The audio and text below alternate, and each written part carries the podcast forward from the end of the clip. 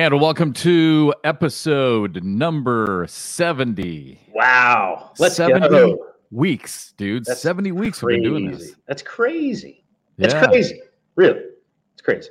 70. I mean, all right, so let's add in some holidays. So what, 75?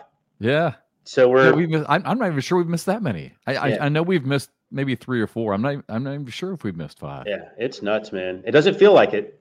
I mean, it does in a way because you think back, oh man, our first guest, that was so long ago, but 70 weeks, man. Way to go. Way to go, Jeff. Hey, Congratulations. way to go to you. nice work. Yeah, that's, the, Oh. amazing. I got to tell you, and I this is going to come out on Thursday, obviously, but we're recording it Tuesday, the morning after we had ACL live on Monday last night, and we had some guests on, but we did not have Jeff McCarriger intros, and it was so painful not to have because it was basically like me and Michelle going, "And welcome," blah, blah, you know, and it's just like right there, no build up, no nothing, just like How welcome could you not? It's, super easy to do. Just make I know. up. I, I know. I mean, that was. I- I, guess I probably should have done it, even though she, you know, it, it, she's kind of the host, when it, you know, in that way. But anyway, should have done it, didn't do it, so it was definitely missed. And it was funny. Tanner no- noticed. He's like, "Man, been nice No to have intro. one of those Wow. Jeff intros." Lame. Boring. Spe- Speaking of which, I'm a little bit tired today recording this. I, I really have not written one for our guest today. Not that he really needs one, but uh, have not Yeah. really written a. I got to, uh, one up. But I got to bed around six this morning. you got to bed around six? Could not sleep. Man, you and I were talking before we came on. And I'm telling you, we really need to do this old man podcast because it, it's legit, dude. It's the struggle is real. Like I went out on on Sunday, and we didn't even go out Sunday night. We went out Sunday day, like did a little bit of day drinking. Yeah. And Monday was rough, and I'm still a little tired today. And you were saying that you had read something or heard like how alcohol, how bad alcohol is I mean, I love for it. your I- body. I, think but I it's- think we all love so it. much fun though. But you know, they they say it also if you drink a little, like it doesn't allow you to get to deep REM sleep. You know, Uh, people say, "Oh, I passed out. I was asleep for 10. Like, yeah, but you never got real sleep. That's why you can sleep for nine hours after you've been drinking and still feel exhausted because your mind never gets all the way down. got it. And that's why, I mean, I I get the worst sleep. As a matter of fact, if I've been drinking, I'll fall asleep for like three hours and then I'm up, yes. and then I'm up the rest of the night, and it's That's exactly what happened to me. Exactly. And of course, I was already ex- ex- uh, just exhausted because, in, a- in a good way, though, I don't mean to sound like I com- I'm complaining because this past weekend, um, I got to broadcast the bridge run uh, here in Charleston. The bridge run is is just Mm-hmm. Big I deal. wanna- uh, yeah, I don't want to bore anybody with it, but here in Charleston, It's a fun Um, time if you ever go down. yeah, you used to be about forty thousand people. Um, they they had to cap it at forty thousand, but post post COVID, they're not quite back to those numbers. It was just shy of I think it was like twenty seven thousand five hundred runners. Where does it end now? Uh, it starts in Mount Pleasant, and, and it's sa- same same route that it's always. It starts over in, on uh, basically Shem- just beyond Shem Creek in Mount yeah, Pleasant. yeah, yeah, yeah, So yeah. you run over Shem Creek, down Coleman Boulevard, across the bridge, down Meeting, down King, and then uh, and then back up Meeting, and that's where it finishes. But it finishes right downtown Charleston. But anyway, so I think it was like twenty three thousand people who finished it. But the great thing is about this is that uh, they broadcast it live here on our ABC affiliate, so I get to sit in the back of the pace truck. And uh, literally, yeah, literally just watch the watch the leaders, and I mean it's, it's legit runners. I mean it's you know Oh, it's, sure. a lot of, it's a lot of Kenyans, Mhm. um, who are who are at the front in the elite group, and then and then there's there was about four or five Americans who were who were really competitive. There's actually a kid out of Clemson, um, who was who was out front early. He was kind of the sacrificial lamb uh, because the wind was just ripping. I mean, right into their face, about 15, 20 miles an hour. So the dude's name is his last name was Quattlebaum. So they almost kind of threw him up front just to cut the wind. Be the rabbit. Yeah, you yeah, just- used yeah, him, used him, and then and then and then passed him and left him in the dust. But so much fun. But then when it finishes, it finishes uh, in downtown Charleston, and it is just. I mean, as you as you know, I mean, it is just a party. You get twenty five thousand people downtown, plus a cruise ship was in town, and it was just a party. So I already and, I had, I had uh, crew call was five a.m. for us on Saturday because our coverage started at six thirty. So so I already and I don't know about you, I, I really don't sleep very well. Like when I know I've got to get up early, for some Never. reason I really don't sleep. It's not like I'm going to go to bed at nine. I still don't go to bed until eleven or eleven thirty, um, and then I'm kind of amped up, so I don't really fall asleep till twelve or twelve thirty. And all of a sudden, boom, the alarm goes off at four. I'm like, shit.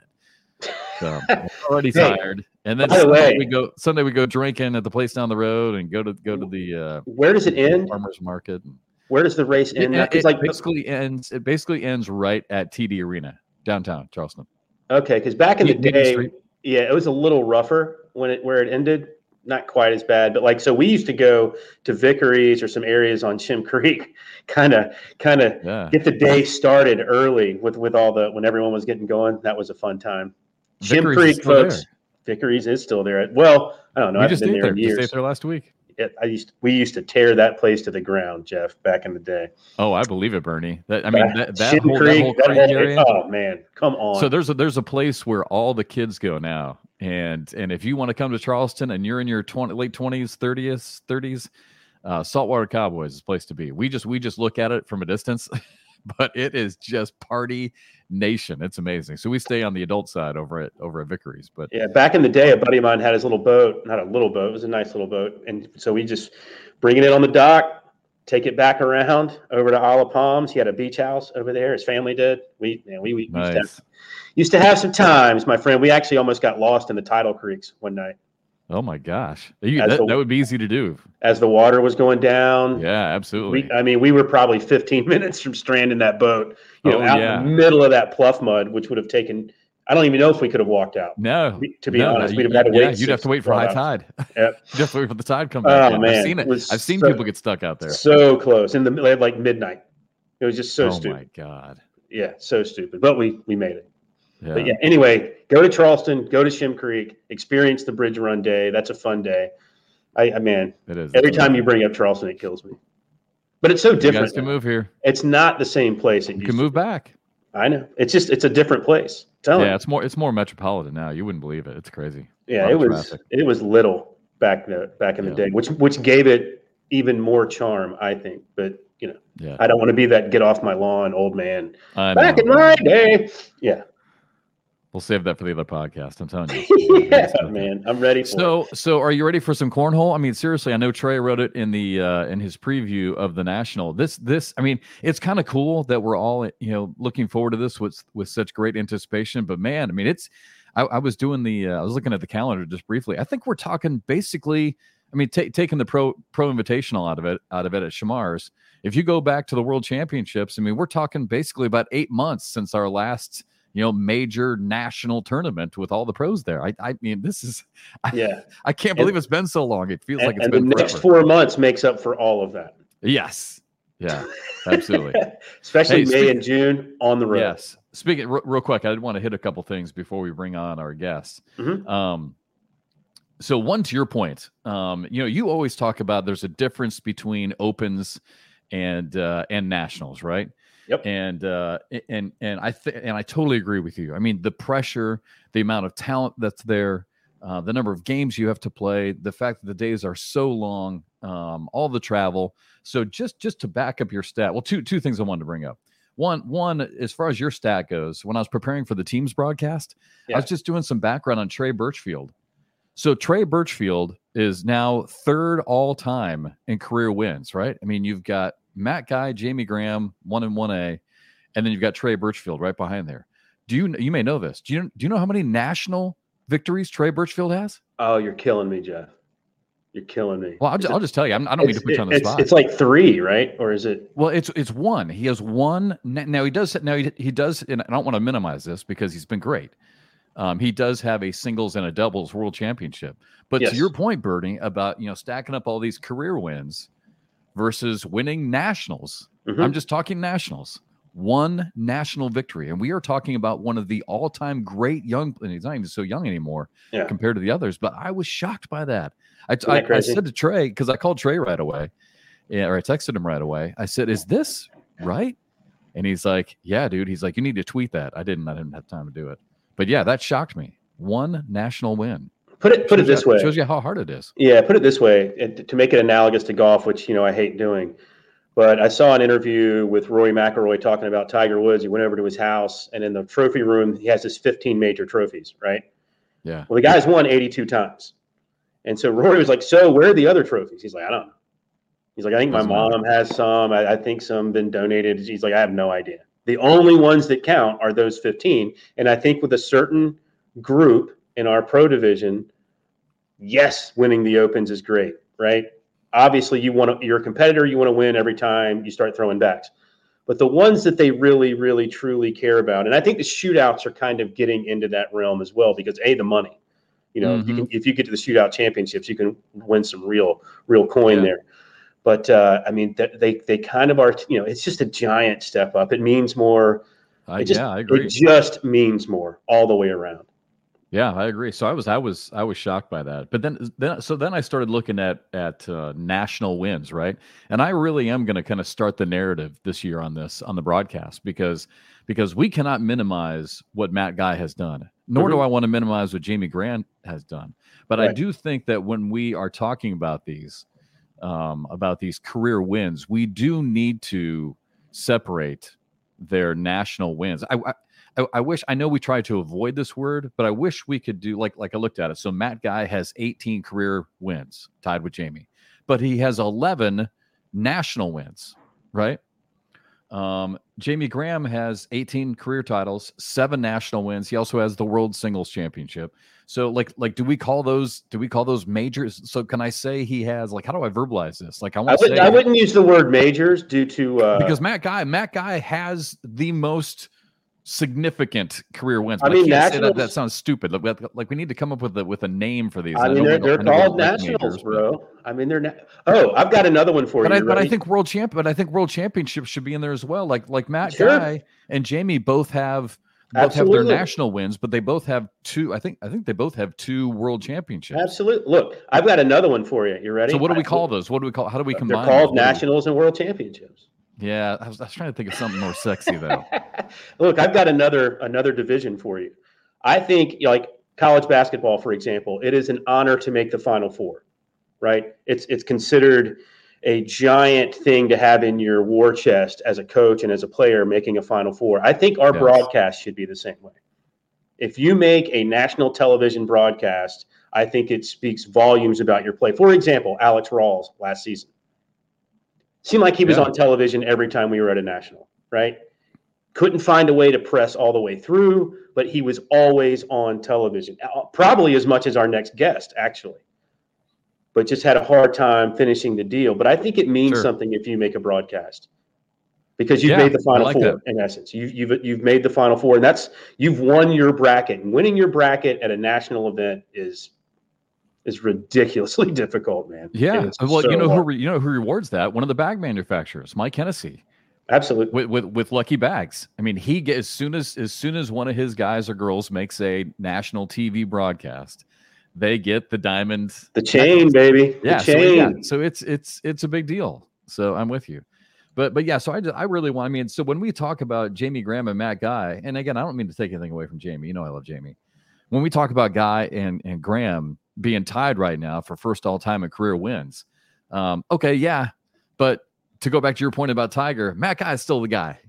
Matt sure. Guy is still number one. He still has the most. I know we don't like to call majors, but he still has the most career significant major wins mm-hmm. in in nationals and world championships. So I don't know. I, well, I, think we need. I think we need to. I think we need to bring up that narrative when we're talking about it. I I think so too. I mean, look, I you know, I, I've taken a lot of heat uh, we had to release our initial power rankings, and I did not have Matt in my top 10. And I think I told you this within literally, I think Trey or whoever handles our socials that day put it online. Within five minutes, I had Jason McCannon blowing me up on the phone.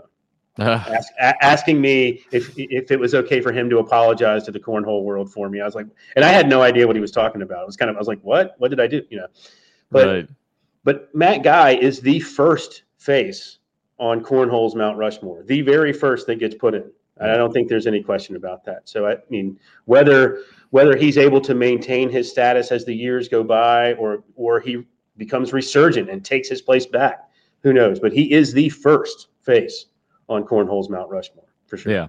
Well, he must not have been paying attention to my power rankings because when we did them back in Myrtle Beach, because uh, ESPN wanted us to give ours, I also did not have Matt Guy on there only because I'm worried about the style of play. And mm-hmm. I'm worried about the game. I'm not. I'm not worried about the game passing him by, like we've talked about with some players. But I'm worried about a different style of play, uh, maybe not being conducive to him winning at a really high level. I think it's going to make it really difficult for him you know the way that everyone's able to stop the slide game now. So, oh, speaking yeah. of which, one, one real quick thing, and then we got to go. We got to get yep. to, our guest. Um, so there was a there was a a guy who listens to the podcast, posted on Facebook. You might have saw it. Um, kind of pitting my my thoughts on the game versus uh, versus the guy from uh, the Big Ass uh, podcast, mm-hmm. and and um, you know he, he tried to kind of classify what I've been saying and said and said that uh, you know I was talking about how this slower style, uh, dirty game is bad for the game.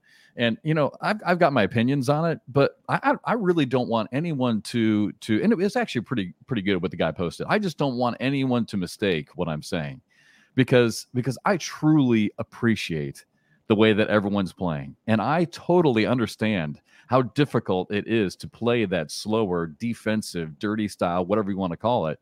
And right. I appreciate watching it but but let's let's just not be closed minded as as a group and as a sport to not allow you know other people's opinions in because I'll use my analogy to baseball because that that's the biggest one I have. I mean, I spent over a decade in baseball, and just because we love the game, I used to sit down. We used to do a morning show in Kansas City, and George Brett would come on once a week.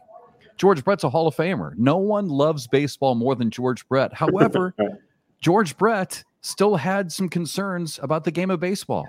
Some of these Hall of Famers and some of these great coaches and players that I would talk to on a daily basis were concerned about the pace of play. They were concerned about the lack of offense. So I think we can have some concerns without just throwing shade at everybody. 100%. You know, I, am just and and that's all I'm saying. I, I but but please don't mistake the fact that I love and I appreciate how everyone plays. And I and I realize, trust me, I watch it all the time. I get it. It's really difficult to play that way, and it and it and it takes a high level of skill, and I appreciate that. Jeff, you haven't learned that it's not okay to have a have an opinion that is contrary to the uh, majority of players. You, you, haven't learned that's a bad thing yet. well, I'm saying I'm saying it is. So, and, I, I'm, I'm, and I'm I'm old enough to say I really don't give a shit. That's just what I'm thinking. But but uh, anyway, let's get let's get to our guest. I've bored him long enough. So our guest today has been on before. You all know him, um, and now I feel like there's a ton of pressure on my intro because because yeah, you were saying earlier in the show. Yeah. But, but but this dude, I absolutely love talking to him, and I and I really feel like our guest today has not only taken the sport really to another level, but the mental game. And I think you would agree, Bernie. I mean, one of, one of the first conversations that I had with him, I said, "Listen, I said." Uh, you know uh, how do you how do you handle the self-talk how do you handle the mental challenge of the game i said do you get nervous and the first thing he said to me was no i don't get nervous at all when I get to that broadcast court, I've been playing all day and I deserve to be there. That's what he flat out told me. I deserve to be there. I, I truly feel like there is nobody more mentally tough in this game, and it has showed in his success. Uh, he just his rookie season last year with the ACL won 11 career titles. We were just talking about Jamie Graham. We are just talking about Matt Guy. They've got 18, right? I mean, two of the greats. Yeah. And this guy all of a sudden comes in in his rookie year after learning how to play the game on YouTube. He comes into the game, wins 11 career titles, and uh, and also became uh, the the world singles champion in the ACL, the top player in the world. So please welcome back to BoarderLine, Mark Richards. What's up, Mark? look at look at him. Look how different it is now with everything in the back behind him, all the trophies. It's oh awesome. my gosh! Hey, hey. First things first. everything okay with the with the wheel with the tire? Sounds like you and you and Alec had a heck of a night. The tire's good. It was a twenty nine dollar uh, patch, eleven tire this morning. Shout out to them. So wow. back at home hanging out now. Good, nice. yeah. Mark, Mark. For those of you uh, just behind the scenes here, Mark texted me earlier this morning. He's like, uh, "By the way, Alec Ryan and I blew a tire uh, coming home from a blind draw last night, so I got to get my tire fixed because we all need to leave in the next 48 hours to head yeah. down to Texas. So, uh, so it's important to get your tire fixed. All right, uh, all right, Mark. Let's get right to it. So, um, you know, again, we were just talking about the style of play. Um, so let, let's let's do this first. I mean, the game has evolved, right? And and I think you've you've kind of had to evolve just in the short time you've been playing the game. So as the singles world champion and, and, with this, you know, slower style, defensive, dirty style, I mean, have you have you changed your game at all to adjust to that during the off season? For sure. Um, I've developed like a, a more of a, a, cut and roll now, um, and that I feel pretty confident in throwing. Um, I don't throw it as often as a lot of other carpet style players, but I do throw it um, when a conservative shot is needed rather than the airmail. Um, and when I first started the game, there was no way that I thought that I was going to be ever throwing that kind of bag, just because I, I don't throw those kind of bags. And um, my style right away was to throw every bag in the hole, and I still do want to do that. But with the game evolving, like you said, I mean, people wanting to block on a daily basis and a game to game basis. I got to have different shots in my arsenal to be uh, successful. Mark, I got a question for you. With all your success last year and the way you kind of burst on the scene, for those in the know, it may not have been quite as instantaneous as it, as it appeared, but yet it, it was, hey, who's this Mark Richards guy that's crushing the Open Series to Mark Richards being the best player on the planet?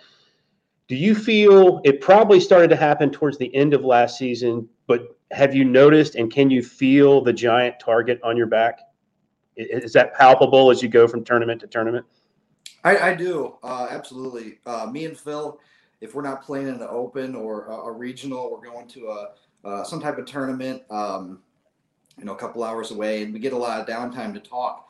And um, you know, I told him recently, I was like, man, it feels like these games are taking forever. And he said, because everyone everyone wants to beat you so damn bad.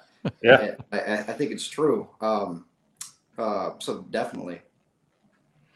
Mark, what has your life been like? I mean, from from learning to play the game on YouTube, literally, um, to all of a sudden taking the game by storm, and all the national TV appearances. It finally comes to an end, right? And and everything slows down. Um, I know you guys still have the the the blind draws you play in, local tournaments, and the opens. But how how did it change your life with all the national TV uh, appearances and all the notoriety last year? Yeah, um, honestly, not even not even the, the blind draws and, and all that. It goes back to my family. Uh, two weeks ago, I was at my my grandma and my aunt's house, and um, my aunt pulled out this scrapbook that I had no idea she even made, and um, it was very it was very very sentimental to me to be able to to go through that scrapbook with my grandma, um, who's currently 96 years old, and um, just look back on the year I had, and um, same with my aunt. Just the that moment right there is is is driving me towards the second year in the league for sure. What was it like? What like? How did it affect you emotionally? Just, like specifically. Um, know, knowing what kind of effect my grandma had on me last year and how bad I wanted one for her and Shelby and my entire family, and being able to do that for her and just you know, she she used to play softball um, um, back in the day, and she was very competitive. And to do this for her now, um, it, it feels amazing. You, I, I, love. Sorry, Brandon. I was just no, go, go, ahead, as, as, as, far as the emotion of it, um, I think I think that was one of my favorite moments of last year, was to see you all so emotional after your world championship win because it validated Mark everything that you've done, all the hard work that you put in. And I'm sure there's probably a lot of people, you know, in the background, a lot of chatter. What really? You're playing cornhole? What? What? What do you mean you're playing cornhole? I mean, t- t- if you can just kind of talk through that emotion of that day, and and and I'm assuming it was, wasn't it? Wasn't it validation of all the work? No, absolutely. I, I think the Florida Open, um, my girlfriend's grandparents live in Florida, and they're only ten minutes away. And I think before um, before they came to the event, they they probably respected it, just knowing, um, seeing me on TV and, and talking to Shelby and her parents. But after they came to the Open, um, they respected it a lot more after they saw it in person. Um, and as far as validation goes at, at the World Championships, um, that was the icing on the cake. I mean, that is that is the Super Bowl, that is the the NCAA championship. That that that's everything. And and I had to go against Matt Guy and Jamie Graham. Are you kidding me? like holy smokes! Um, I said on there, I said, you know, I don't normally have to pull that out of my bag, and it's really hard to do. But my game plan was, you know, I got to make these games a marathon. And one of my favorite movies um, now it is not Jumped Hoosiers, but it's right there with it. Uh, King Richard, um, the oh, yeah. Williams sisters. I, I watch that movie about every single time we're on the plane. Um, when they're practicing, there's a sign and it says, "If you fail to plan, you plan to fail." And man, did I plan for for that tournament in that year? Holy smokes! Well, so you, you touched on something as far as like playing for your grandmother and for your family. Do you feel that having that person or persons to play four kind of takes in a, in, in, a, in a weird way kind of takes the pressure off of you because because you can get kind of wrapped up in your own head about I've got to do this, I've got to perform this way. Well, wait a minute, here's my target. This is who I'm doing this for. Does that do you feel that alleviates some of the pressure you can put on oh yourself? my god, all, all of it. All of it. At the end of the day, you control what you can control. You ignore the naysayers. If things don't work out for you, you go back to the drawing board and you tell yourself, if I did everything that I could at this tournament, there's nothing I should be ashamed about. Mark, how do you how do you do it mentally? Seriously, like I mean, do you do you ever have bad days? like you you are so strong mentally. I, I, don't I don't know how you do no, it. For sure. No, I, I do. And I think um um really accepting and I wouldn't I don't know about enjoying the process of of fatigue and adversity, but you definitely can't just uh brush it to the side. When adversity hits, uh, you really got to embrace it and you really got to find ways around it. So how do you do that? I mean, how do you, how do you stay how do you stay positive? Well, Shelby travels with me everywhere, so she's a really good sidekick and manager to have. Um, a lot of times she'll just be like, "Hey, let's go outside." Like we were at um, Atlantic City, where the boardwalk is. Correct. Mm-hmm. Yep. Yeah. And, yep. and I lost a, a big match to I think Matthew Creekkiller, who ended up winning the whole dang thing. So we just went out to the boardwalk for five or ten minutes, and um, you know, I just I, I I I verbally was frustrated. I was, and and she just said, "Hey, we're outside. The game's over. You got to scrap it and move on." And I did, and I ended up not winning, and I got back to Creekkiller, which was awesome. But he shot amazing. All respect to him. But uh, she helps me out a lot. Um, music helps me a ton. Um, remembering where I came from, the people behind me, so yeah.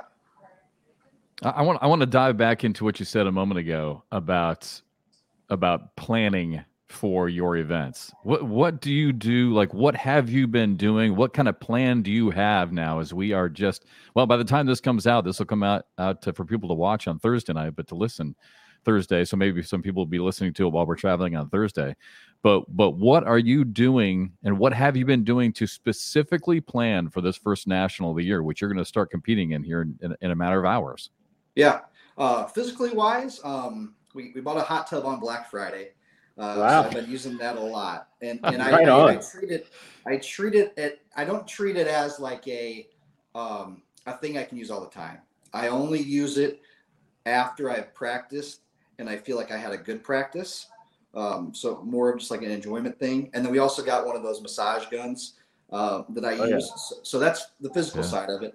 Um, mentally, um, taking notes on a day to day basis. It's not like a, a journal, uh, but uh, I, I, do write down things how I felt that day. If I had a bad day, I definitely write something down.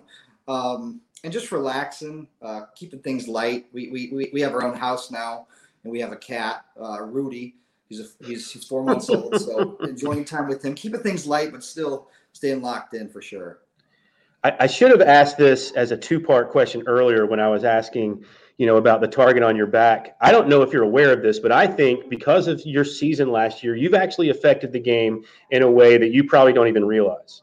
I've noticed a change in players like Devin Harbaugh. I've noticed a change in a few others where they're now finding ways to mentally prepare themselves differently than they had in the past. There's now a player on the block, you, who is so mentally tough, who is so mentally strong that those players realize, hey, I've got talent too. And I would say my talent's right there with Mark. What's separating Mark right now from me?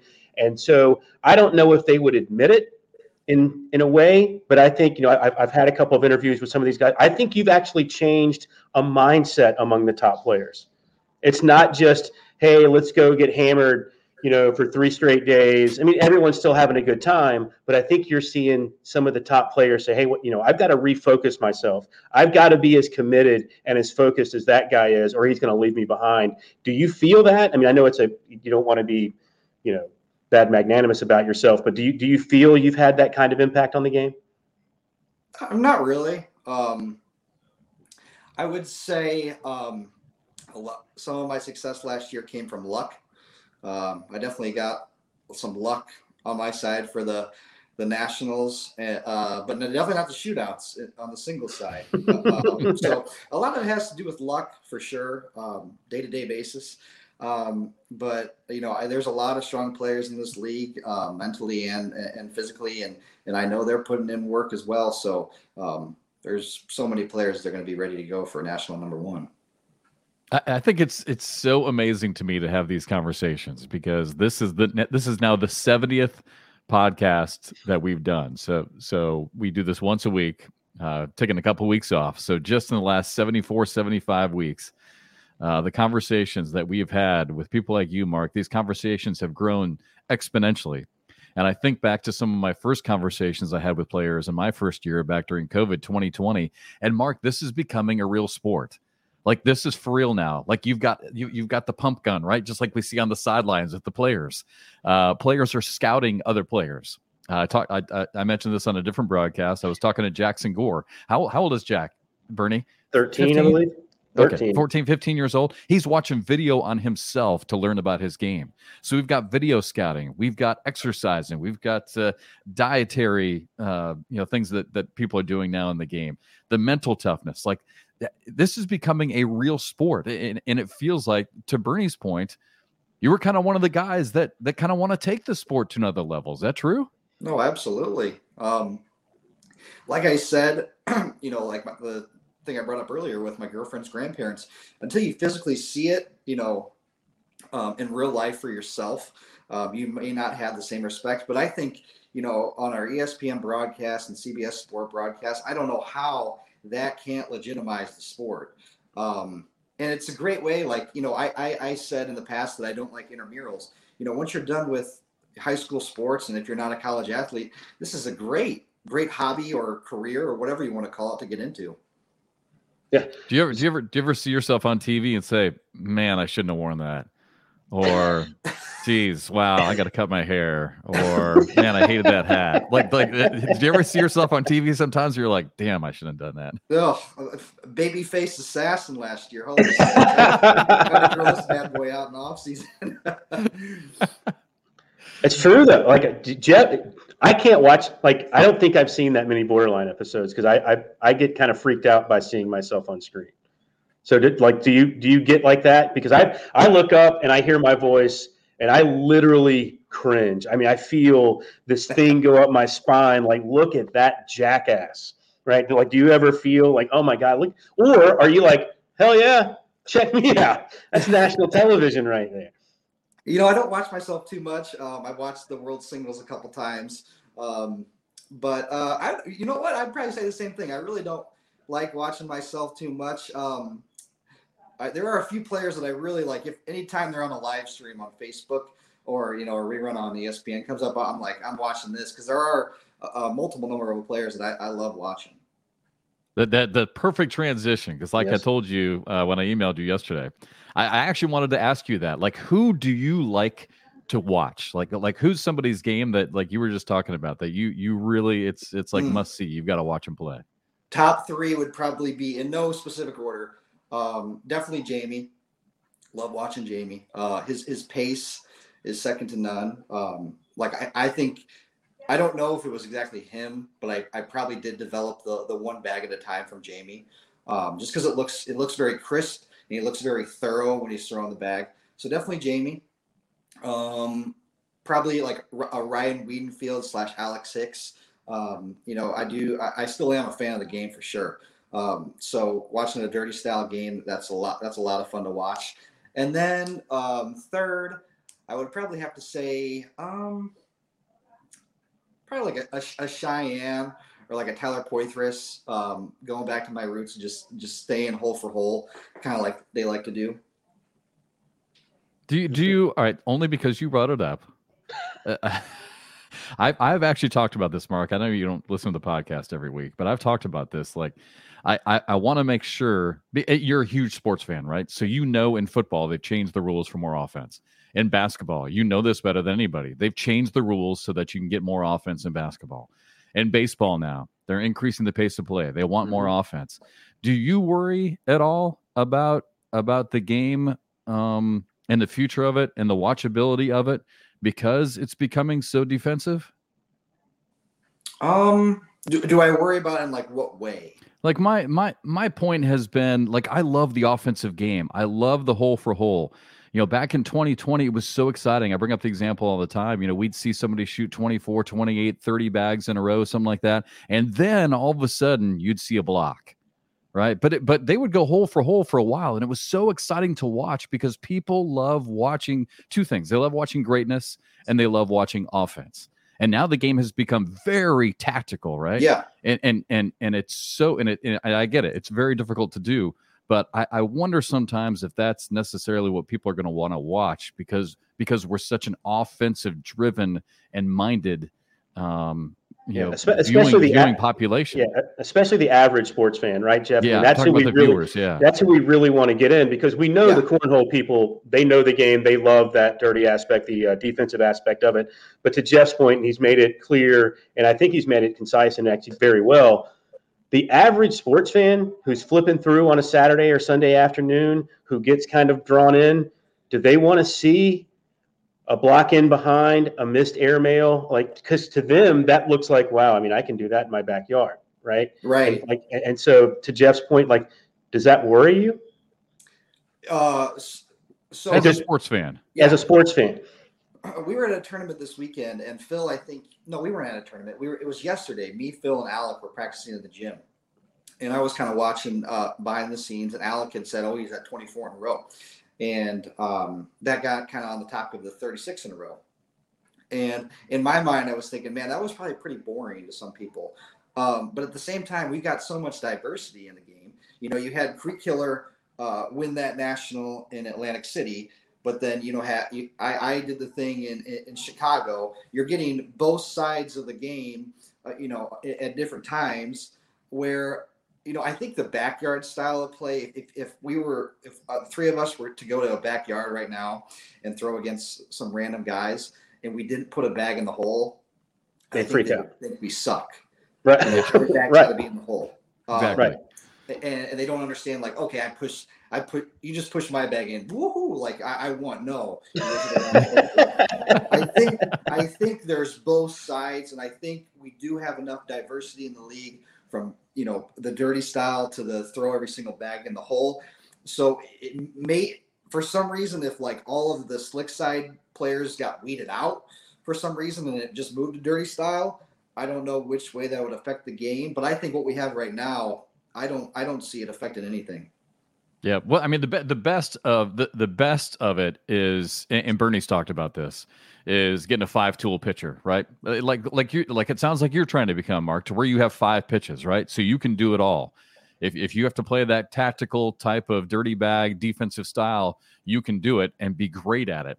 If you need to go hole for hole, you can do that too. Like and and and uh, on, on a smaller scale, we haven't seen him yet on a national side, but but uh, what's his name? Uh, Zach Shibner. I, I saw him down in Myrtle Beach, and I thought, and I thought again, small sample size. I get it. I've only seen him live one time, but he seemed to be kind of a kind of a a five tool kind of guy where he Yeah. could he could make the adjustments and play different style games. I mean, I guess that's probably where y'all are going to need to get for the future so that you can play play all those sides. So I, I'm assuming that's probably one of the reasons why you've had to change your game a little bit in the offseason. Most definitely. I, I think I think a pro to Alex Rawls living in Florida, because he is, in my opinion, he is one of the best five tool guys out there. Like you're saying, Yeah, he's he, great. He, he rolls the heck out of the bag. He cuts it. He can put it in the hole. He can block. He's always around the hole. He has every single shot he can throw, all the time. And I think one of the perks for him living in Florida is he's at Fisher Hamilton's house every single day. Okay. And for me living in Indiana, Phil's the closest pro to me, as well as Tony Mayball. And I'm really only seeing like, yeah, they can throw a block, but they want to practice what's best for their game. And and what's best for their game, I think they would say, is going hole for hole. So I don't see much of that. Now a pro was with Alex staying with me the last two days. Yesterday I was able to see more of a block style and play against that, which hopefully will benefit me. So, you know, it's kind of who you're able to play against on a consistent basis that helps that too. Great point. Hundred percent. I mean, it, like to your point. I mean, I think that's why the Southeastern Conference, basically, essentially all the Florida folks. I mean, you have the Carolinas region, you have that, you know, the Ohio region, where you've got so many players around each other all the time, just making each other better and better, which actually makes your rise that much more impressive, quite frankly, because you didn't have you you can't go on your Monday blind draw at whatever bar and find 10 other pros in the building to challenge you, right? Like like some of the folks do down in Florida, they'll go to their local blind draw and there might be 13 pros in that building. Good You know, and, point. that, and that's you know, uh, what, what what what's the phrase, Jeff?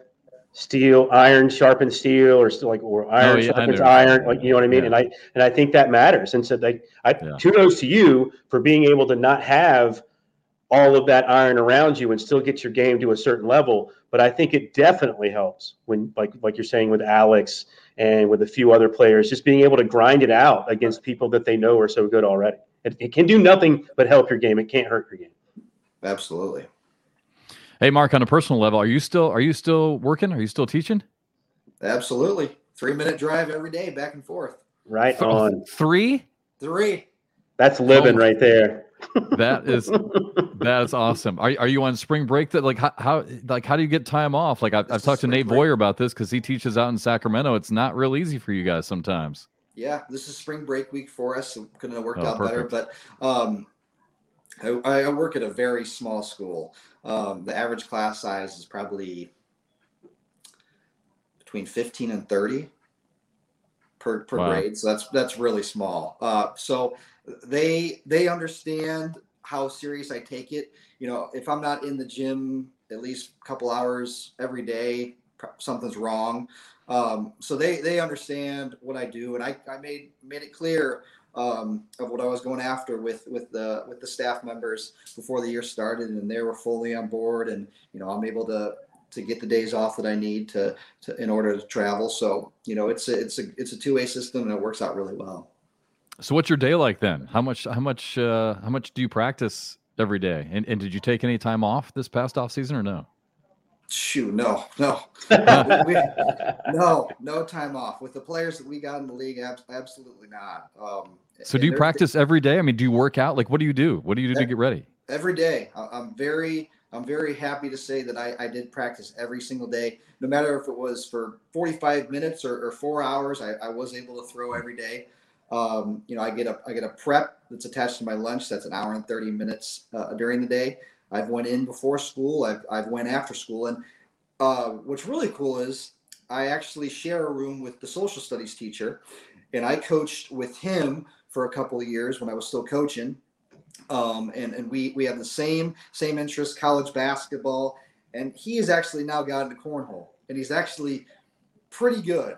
He would say he's not very good, but he's actually pretty good, and he he he understands it, and he kind of wants to almost like follow in my steps, but very slowly. It, it's really cool, and to be able to talk with him now about that, it, it's been it's been really fun. You know, Mark, thinking of your practice, are you the kind of guy that just throws like just throws bags, or are you situational? And what I mean by that, you'll see some people that are just kind of practicing getting you know their arm motion down, honing in how the shots feel, and then some people are putting bags on the board and practicing situational shots. Like where where do you fall in that mix? I will never actually put a bag on the board uh, and, then do whatever I need to do around it. I will always physically throw the bag.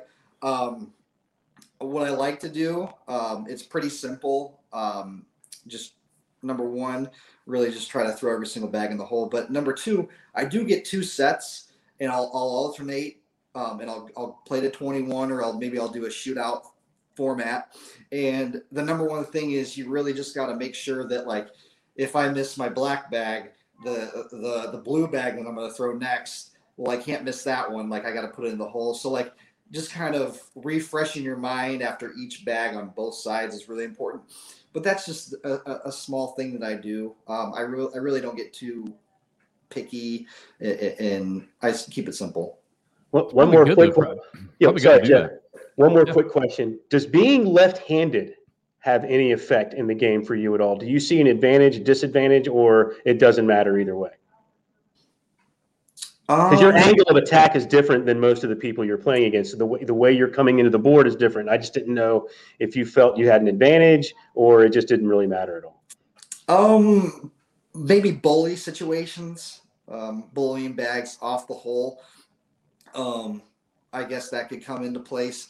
Other than that, I really don't see. Maybe maybe me like if I'm playing against like a Adam Hisner or a Kyle Malone, a standstill player, and mm-hmm. I'm on the inside of the board with my left hand, maybe my arm swing being closer to them would have some effect. Probably not, but I don't really see too many um, benefits or, or disadvantages for it. All right, Mark. Only a couple minutes left, so so a couple couple questions for you, real quick. Um, you mentioned bags. How's the bag change been? I mean, huge pickup for Mike Hennessy and for Lucky Bags. They signed you guys. Man, it seems like it was forever ago uh, when I when I saw that, and I remember tweeting about it. Uh, I mean, a huge huge move for for you and for for him. So, how's the bag change been in, in that relationship? Oh, dream come true. Uh, you know, I, that was the bag that I used when I, I made a good run. Um, and when I qualified, I qualified with those those bags, the, the snipers. Um, and I obviously didn't throw in my rookie year, but um, the day that I signed the contract and knew that I was on Lucky Bags, I knew I was with a company that that cares about their players and they design quality bags um, that's going to uh, give players an opportunity for success. Um, and I couldn't be happier. Um, like I said, this was this was a dream come true. Um, this was always a bad company that I wanted to be a part of, and now that I am, um, it's go, it's go time for sure.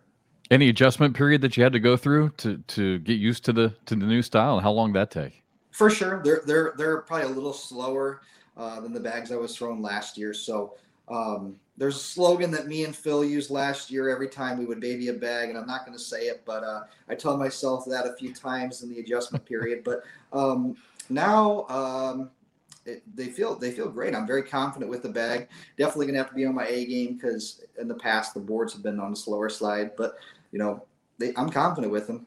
They feel good. All right, real quick, and then we let you go. So, what what was the biggest thing that you learned last year, uh, throughout throughout your whole year, and and the biggest and the biggest challenge that you think you're going to face this year? Uh, just just to stay humble um, accept your wins like your losses. Like like I said, you know, if you if you can tell yourself at the end of the day that that you did your best and you just got outbeat, um, there's nothing else that you can do except tip your cap and move on. Um, biggest obstacle or challenge I'm going to face this year. Um, I, I, like you said, I got a target on my back A bunch of red hot players who are gonna are gonna want to beat the crap out of me. Um, and I did nothing wrong. I'm a nice guy. I promise.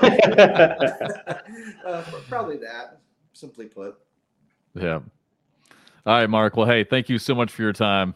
Uh, appreciate it. Can't wait to see you down in Texas. Can't wait to finally get uh, to our first national. Seems like it's been forever, but congratulations again on the great success, great rookie year, and we will see you uh, down in Texas here soon. Sounds good. Thanks for having good me. Good luck, Mark. All right, Mark. Thanks. All right, I just cannot wait to watch this. I know, man. It's gonna be so much fun. It's it, yeah, and I think because it's taking later to get to or longer to get to, it's kind of added to the anticipation for the first. Can he do it again. Can he do it again? I don't know if he can have that kind of season again. I mean, it would be it would be truly something special if he was able to have yeah. three quarters of that season again. So to be able to have size, that, uh, yeah. small, I think we've got 15 seconds. We've got a small sample size. I haven't seen it done. You know, I haven't seen somebody really go back to back. Have you? Yeah. Is, is, it possible? Not, I, mean, not I know, like I know that. Matt Guy's no. great, but we're not seeing we're not seeing we're not seeing like a dynasty yet. Yeah, I, I, I just don't see it being that good. I mean, he's still going to be Mark Richards, and he's still going to be one of the best in the world. That that was just so, truly a special season. I just yeah. I can't see that again. He might be able to. Who knows? I don't know. I mean, who knows? To watch. Absolutely. All right, bud. Safe travels. I will see you uh, soon down here in uh, the. See you in a couple days. All right, brother. All right. All right. Thanks for watching, everybody. Bye.